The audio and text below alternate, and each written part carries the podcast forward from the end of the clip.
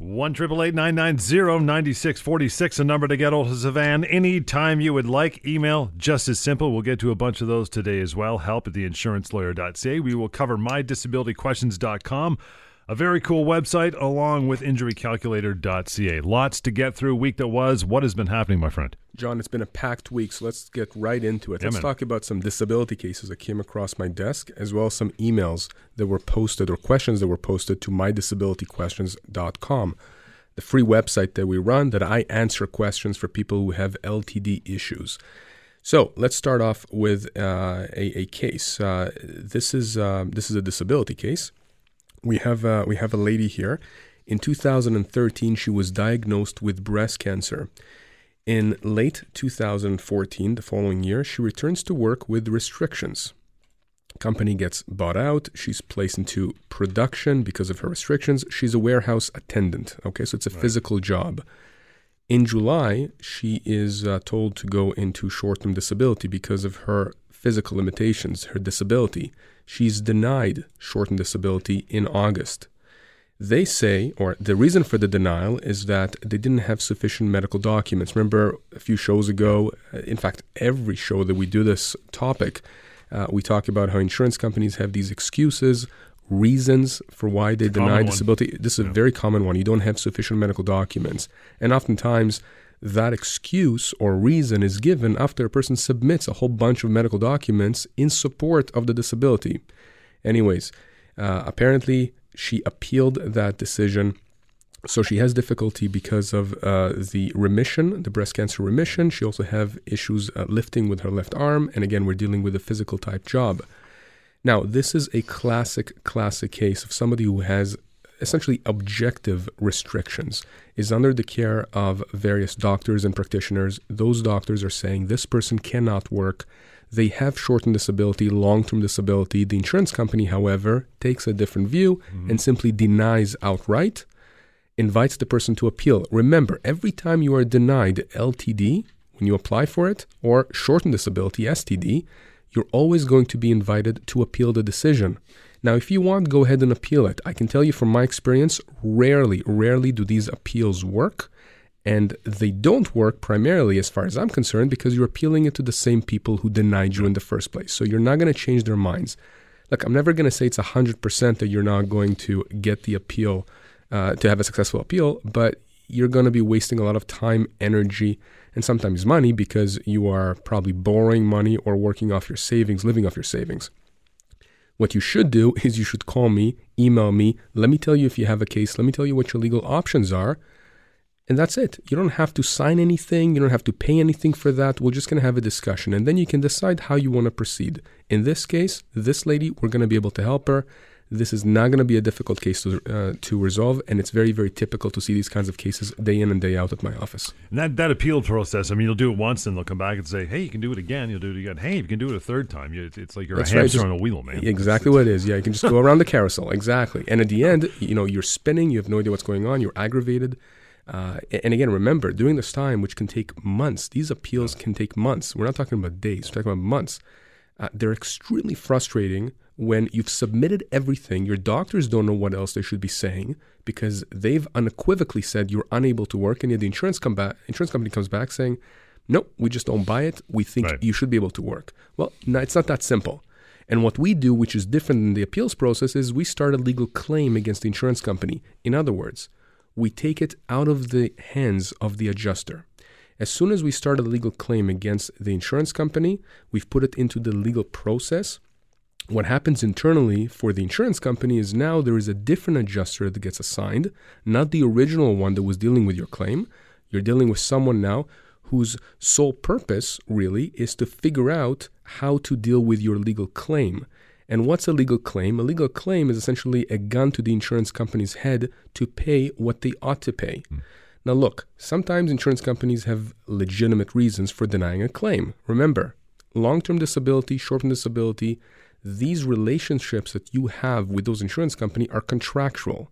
There is an LTD policy, and we have to look at the policy and see what is the test that you have to meet, the criteria, in order to get the disability benefits. Our argument is that your doctors are saying you are disabled. They're saying, the insurance company, that you're not. Okay, Instead of trying to convince you, adjuster, that this person is in fact disabled, as your doctors are saying, we are going to hold that legal gun to your head. We're going to put this, we're going to put a legal claim through. Mm-hmm. And at that point, the insurance company is now playing by a different set of rules. These are the legal rules. They can't escape it, which is why in the majority, vast majority of cases, we settle these claims really quickly, and you know, the insurance company pays the benefits that the individual is entitled to. It all starts with that phone call, 1-888-990-9646, help at theinsurancelawyer.ca. We'll get to MyDisabilityQuestions.com, as Savannah mentioned in this first segment. When we return after a short break, it's the Insurance and Injury Law Show, Talk Radio, AM 640. 1-888-990-9646 is the number, help at theinsurancelawyer.ca. We'll get through some emails over the remainder of the show today, and if you want to call Savannah anytime, that is the number to do so. More cases coming across your desk. What's going on now? Well, let's read a few emails or a few questions that were posted to MyDisabilityQuestions.com. This one's coming from Carrie in Toronto. She writes, my insurance company is refusing to approve the full term of my short-term disability benefits until my LTD claim is approved. If my LTD claim is denied, they will not pay out the full term of my STD payments, even though my STD claim is fully supported by a specialist opinion. Can they do this? So let's rephrase this. Carrie was approved for short-term disability. Right. Now, before the short-term disability period expired, let's say it's 3 months, 4 months, 5 months, 6 months worth of STD, she does what is reasonable, which is, okay, my benefits are going to terminate soon. I'm going to now apply to long-term disability. Apparently, the LTD insurer is telling her, the short-term disability insurance company is saying, we are not going to pay the full extent of short-term disability for the entire period of short-term disability unless your LTD claim is also approved. Now remember, one has nothing to do with the other. She's already been approved for the STD benefits, right? It makes absolutely no sense. It doesn't make sense to you, John. It doesn't make sense to me. And so, Carrie, what I would tell you to do here, which is what I responded, is that no, they cannot do that. Unfortunately, insurance companies do a lot of things they're not supposed to do, and they do it for one of two reasons. One of which, because, you know, these adjusters are human, so they make mistakes. And when we're dealing with these claims, from a legal standpoint, we call them on those mistakes. Mm-hmm. And if we need to, we escalate this up. And so this is how we resolve these claims. We go above their heads. The second thing that you need to understand here is that insurance companies are in the business of making money. And one of the ways to make money, other than getting paid premiums, is paying as little as possible. And one of the techniques of paying as little as possible, i.e. claims, is to cut you off prematurely, not pay the full benefits you're entitled to. Again, this is something that we see through. You as an ordinary individual who's fighting a disability, who's trying to get better, don't have the time, the energy, don't have the experience to deal with these insurance companies. That's why when you come to us and I'm dealing with your case or my team members are dealing with your case, we essentially even the playing field, right? Because then we are dealing with the insurance company on an even footing here, right? So this is, again, one of those types of issues that we see. We don't see it that often. This is very unusual, but we certainly see a lot of instances where the insurance company tries to cut off people prematurely from their benefits, their disability benefits, or they just deny them outright. Either way, we can help, and we help people in those situations every day. Now, John, here's another email that or a question that was posted on the website. This is coming from Jan in Caledon. I've been off work since August 1st, 2017, and under a physician's care due to severe anxiety, stress, panic attacks, etc. Today I received a care management report that the insurance provider will not support my claim and that I should appeal and provide new documentation. What should I do to protect myself? Again, you see this often. You see the insurance companies denying your claim, asking for more medical documents, and you're scratching your head saying, but I gave you everything I had. My doctors gave you everything they had. You know, I do see instances where when a person comes to me when they've been denied and I'm reviewing the medical documents that were provided to the insurance companies, and sometimes the medical documents, you know, the doctor is trying to say something, but perhaps he's not saying it in the way that the insurance company completely understands, or perhaps they have follow-up questions with the doctor and they can't reach the doctor. So sometimes there's a communication issue between the insurance company and the doctors. Again, we can help with that. Sometimes the insurance company just simply ignores whatever the doctors are saying. But, again, as Jan here puts in her question, they're saying that she should appeal and provide new documentation. Before you go that route, before you pull the trigger and try the appeals process, which I know is very tempting because you're thinking, oh, I'm right. Yeah. I'm sure they just made a mistake. Call me, okay? I've seen so many of these appeals, and I've seen so many cases where, you know, people have genuinely tried to provide more documentation, go through the appeals process, only to get rejected and turned down again. And all that happens in those cases that people feel like they can, that the only recourse they have is to give up. There's nothing more than they can do. And I'm telling you, you have a lot more power than you think you do.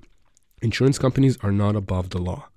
But people feel powerless because they think that these insurance companies are just billion-dollar entities and you can't fight them. And that's not true. The reality is, and I'm telling you this as somebody who used to defend insurance companies, okay? I used to work for insurance companies. It's a lot easier than you think. So long, of course, as you have a legitimate claim. You have a legitimate claim and you are wrongfully denied or your benefits were cut off, even if you think that you have no case, even if you think that, but you still can't go back to work, give me a call or email me. What do you have to lose? You're not going to pay anything for the conversation that we're going to have. At the very least, you're going to know what your legal options are, and then you can make an informed decision on how to proceed. Is it normal for the short-term disability insurer to be the same as the long-term, or are they two different companies often? It can be either or. Yeah. You can have an insurance. So you have, there's a whole variety of permutations here. You can have situations where it's the same insurance company providing short-term disability and long-term. You can have the employer providing short-term disability, right, and then an external insurance company providing long-term. Or you can have no short-term. Perhaps you have to have to go on EI sick benefits, and then you have long-term. So there's a whole bunch of these. But it's a good question, because what happens if it's the same company, same insurance company, that's providing you short-term disability and long-term? And let's say you were denied short-term. If we start a legal claim, do we start it for the short-term or for the short-term and the long-term? Both. Given this, exactly, right, for both. Particularly if we're talking about a disability that we can project to be, right, to extend to last long-term. A while, right? Exactly, absolutely. 1-888-990-9646, the number anytime. It is help@theinsurancelawyer.ca. This is the Insurance and Injury Law Show, Talk Radio, Mayhem 640. 1-888-990-9646, the number, help@theinsurancelawyer.ca. Get a couple more cases, and then we'll get to some of your emails for the remainder of the show as well. If you haven't checked it out, MyDisabilityQuestions.com, and we'll cover that as well. Go ahead, pal. So I got this email from this gentleman who, the subject line was settlement question. And the context of this email, it's a car accident case. The context is that he has a lawyer, but he just wanted to reach out to me just for advice, perhaps a second opinion, which I'm more than happy to give. And I'll tell you, I'm not going to ask you who the lawyer is. I'm just going to tell you if I think that the case is progressing as it should. So here's what he writes. He says, I was stuck in traffic this past weekend, and I heard your show on AM 640. I was very interested in the show, as it is very informative about how settlements are made. I'm emailing you to get some clarity about my situation. My scenario is that I got injured in January of 2015 when an oncoming car lost control and hit me head-on. As a result, I had a single broken fracture in the middle of my tibia fibula, which is the leg. I lost consciousness, and they told me I also had a minor concussion. As for my job, I am an electrician apprentice. I was out for 5 months with a lot of pain, and I was put on light duties after that. I assume I've lost about $30,000 in pay with my time out. I'm on modified duties, but I'm doing the majority of the work I used to do now. I say modified as I work through pain, and at times another electrician would have to do some tasks instead of me due to discomfort and pain. Then he writes that he used to play soccer and now he can't, etc. And then he writes, can you please give me an estimate of what my case may be worth? I feel like my lawyer is just going through the motions, then he's fighting for every dollar.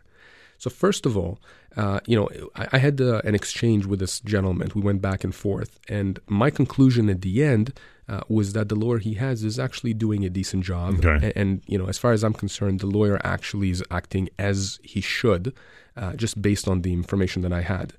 But here are a few things to note. When you're dealing with a car accident, particularly when you're dealing with a fracture, Remember, if someone else is at fault for the accident, there are two types of insurance that you're going to be potentially accessing.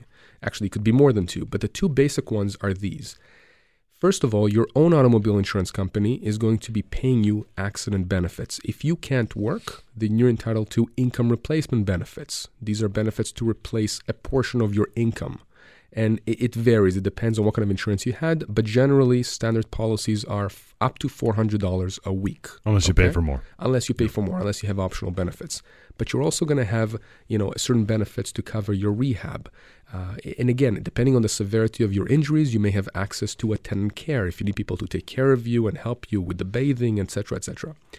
Now, there is another type of insurance you may be able to access, and it's called a tort claim, tort insurance, meaning that if somebody is responsible for your accident, you may have a legal claim against them for pain and suffering. The other guy, exactly. Mm-hmm.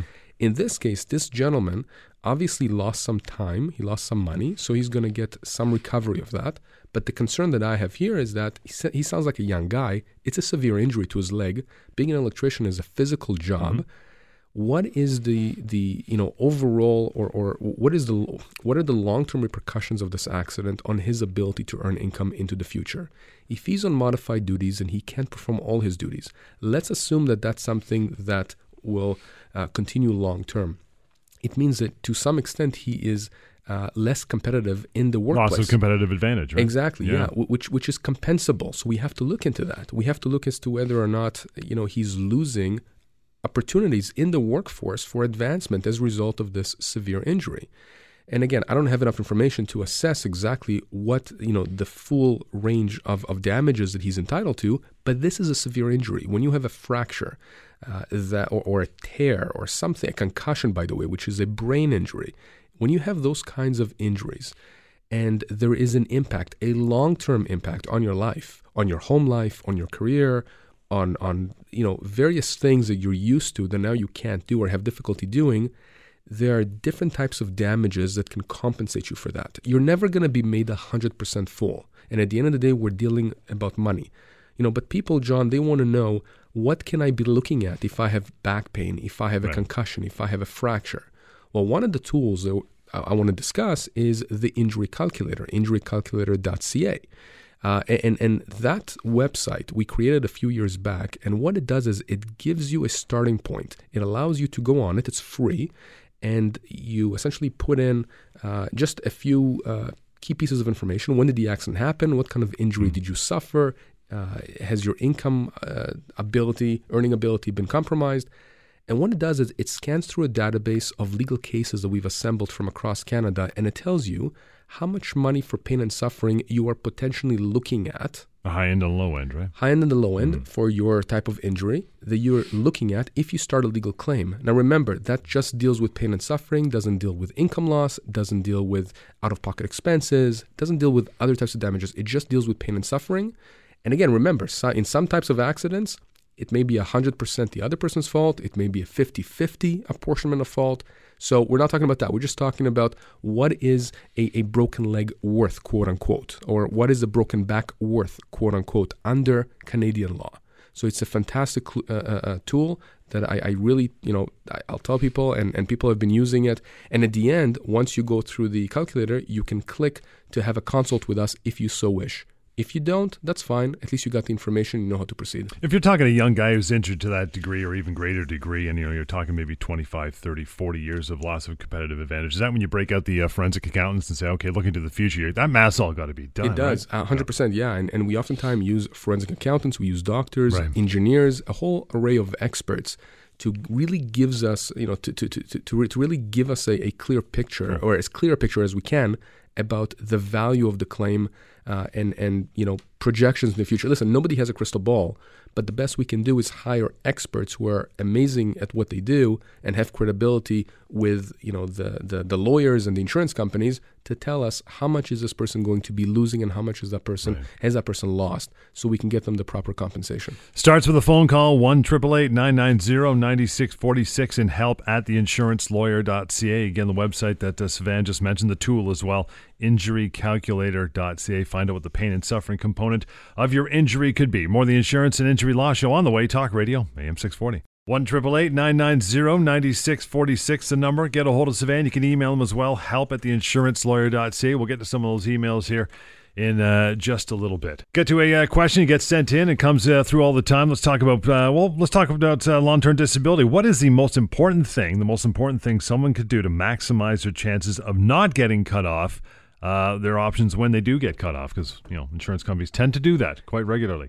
Quite regularly, absolutely. So first of all, the number one thing is know your legal rights, okay? You have to know what you are entitled to under the policy.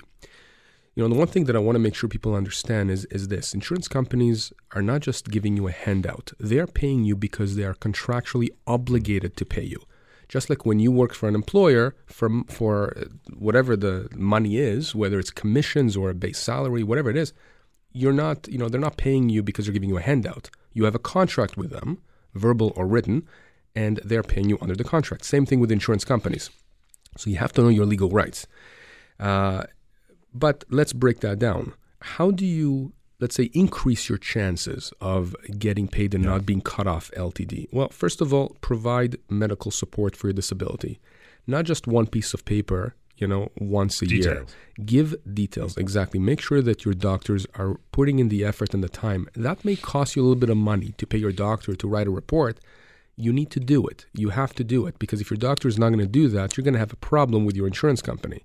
So make sure that you go to your doctors regularly. You make sure that, if you have anxiety, if you have depression, if you have certain types of illnesses or disabilities that require a certain specialty, you go to that specialist. Another thing you can do that will really increase the chances of not getting cut off is being responsive to the adjuster. Now, this raises an interesting issue. Many people, when they contact me because they just can't stand dealing with their adjuster or their case manager for whatever reason. Maybe they're not getting along. Maybe they feel like they're getting bullied. And so that raises significantly the level of anxiety that the disabled person feels. Of course, you resolve that by having me deal with the adjuster so you don't have to talk to them. But be that as it may, if you're dealing with the insurance company, make sure you're responsive to them. If they're calling you, call them back. If they're emailing you, email them back. The last thing I'll tell you is this: comply with reasonable requests. And the operative word here is reasonable. What does that mean? Well, if they're asking you to see one of their doctors, you need to see one of their doctors, right? You may not necessarily like their doctor. Their doctor may give an opinion you don't like, but under the policy, most insurance policies, you do have to see their doctors. Maybe they want you to try a return to work program. Again, these are all loaded type of questions and suggestions and requests from the insurance company. But again, if it's a reasonable request by the insurance company, you may need to do that, or at least understand how to deal with that request. Maybe they want to do a phone interview with you. That's very reasonable. Again, it's very common. You need to do that. And John, again, and I'll say it out there, if you are in that situation, the insurance company is asking to do something, whether they want you to participate in a return to work program, they want to do a phone questionnaire, you have anxiety about those issues, contact me, email me, call me. Let's have a discussion. I'll tell you what your legal rights are. But if you do get cut off, my recommendation is that you do not appeal the cutoff. It's very inviting. It's very tempting. And one of the things that I'm thinking about doing is I'm thinking about getting just a whole bunch of testimonials from people who are going to tell you that they've been in that situation, because God knows on a weekly basis, I get bombarded with people who say, if only I have known, only I had known that I was going to waste 3, 4, 5, 6, 8 months of my life fighting these appeals. And of course, remember, John, once they come to us, we start a claim almost immediately. We resolve these claims fairly quickly. What does quickly mean? Usually within a matter of months. I can't guarantee you that I'm going to resolve your case in a month, but maybe in 3 months, 5 months, 6 months. You go through these appeals, you're going to waste all your time, and then we're still going to go through that legal process. Right. And at the end of the day, it's going to be your choice. If you want to do the appeals process and take a shot, it's a shot in the dark, you're probably going to miss. If you're going to call us, at the very least, we'll tell you what is the strength of your case. Does it make sense for you to start a claim? Does it not make sense? And listen, I've had people who called me where I've told them, listen, I don't think your case is strong enough. I don't think it makes sense for you to proceed with a legal claim. The vast majority of people who contact me with LTD or STD issues are people who know that they are disabled, they know they have a problem, they think they've been wronged by the insurance company, and their own doctors are supporting them being off work. When you have that all put together, I think usually people, when they come to me with that kind of a constellation of issues, we have a case. We have a case we can pursue, and we can get them the compensation they deserve. Got a couple minutes here till we break. I'll slide in Melanie's email to help@theinsurancelawyer.ca. Says, my father, 56 years old, earns over $100K a year. Has a bad back and applied for long-term disability, but was denied. There you are, because the insurance company says that they think he can still work. His doctor says he can't. What do we do? Don't you just love that when the insurance companies, the adjusters say, oh, no, we disagree with what the doctor says.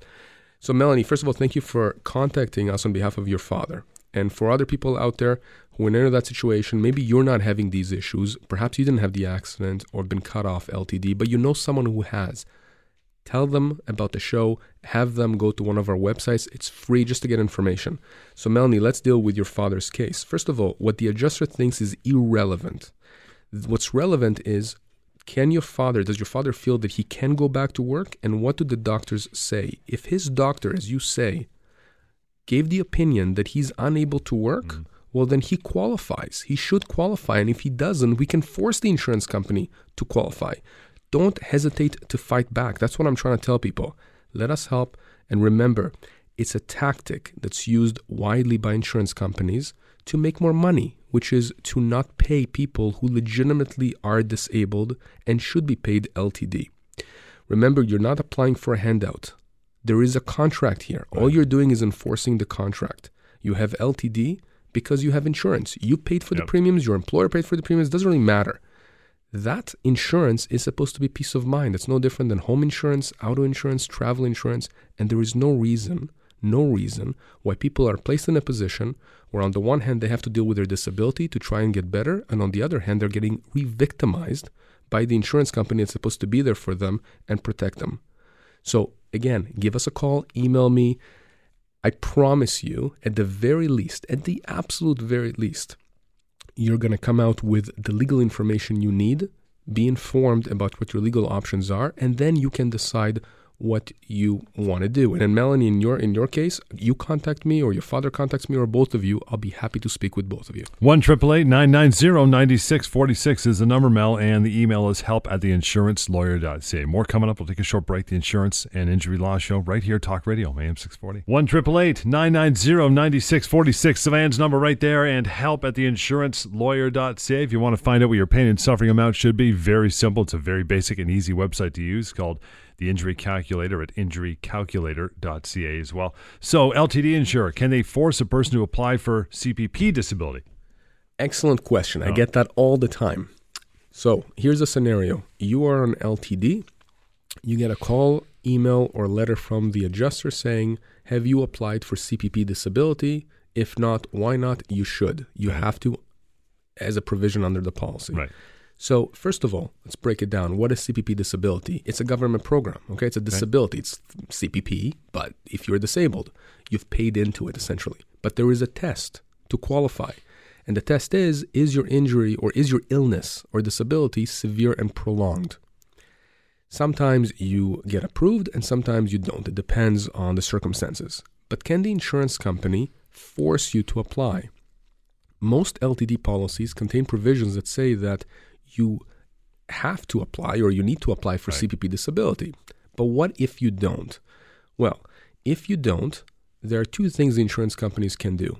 Either they can take the position that you are in breach of the policy and so therefore they don't have to pay you. Remember, it's a contract, right, between you and the insurance company. Yep. That's not usually done. What is usually done, which is where I get the majority of the phone calls, is that people call me and say, insurance company said I should apply. For whatever reason, I haven't applied. So now they're estimating how much I should be getting from CPP disability. And now they're deducting that from what they used to pay me. So if they used to pay you $3,000 a month and they think you should be getting $1,000 a month from CPP disability, they are now paying you $2,000. Why? Because under the policy, there's usually going to be a provision that says that they are entitled to a credit for whatever you should be getting from CPP disability. Even though they're guessing. Exactly. Right. So I always tell people, listen, apply to CPP disability if you are on LTD. And, you know, you should do that for a bunch of reasons.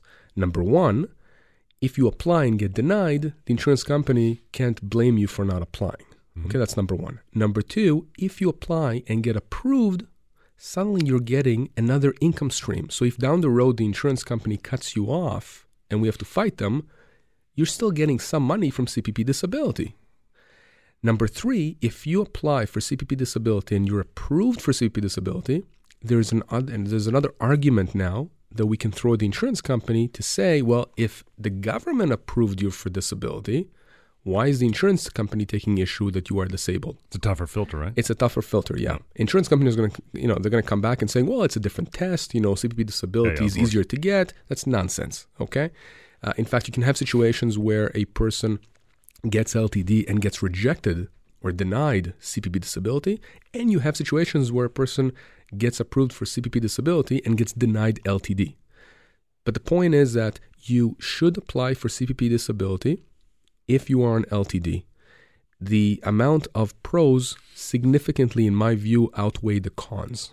So the insurance company was right in the fact that if you do get approved, whatever CPP gives you, that is deducted from the LTD insurer, yes, right? Yes, it is deducted, that's normal. That's right. It is absolutely normal. And that's why they care. That's why they don't really care that you're getting, money from CPP. They want to save a few shekels. Exactly. So just so we have an example here, if you're owed $3,000 a month from the LTD insurer and you apply for CPP disability and you get $1,000 a month from CPP, you're not getting 1,000 plus 3. No. You're getting 1,000, and then the insurance company only pays you 2,000. Exactly. Yep. But again, remember, if you apply and you get approved by CPP, and then you get denied or cut off by the LTD insurer, it's much easier to fight the LTD insurer. Bolsters your case. It bolsters your case, exactly. Mike writes in, says, my wife is on LTD for joint chronic pain and sciatica, and was just told by the insurer that they wanted to see an insurance doctor. What should we expect? Well, Mike, this is something that we've been discussing on the show quite a lot, and it's extremely common for this to happen. So remember something basic here. The insurance company wants you to see one of their doctors. Expect that doctor that was hired and paid for by the insurance company to do what, well... Yeah, you could say it. I don't know, John. Let's just say this. I used to work for insurance companies, as I said before. And we would, when we would try and figure out which doctor to send the individual to, one of the considerations would be, well, is this doctor somebody that, we think we can get a favorable opinion might to see us? It our way. Exactly. Yeah. Now, again, remember, I don't want to, paint all doctors that work for insurance companies with the same brush. It's not true.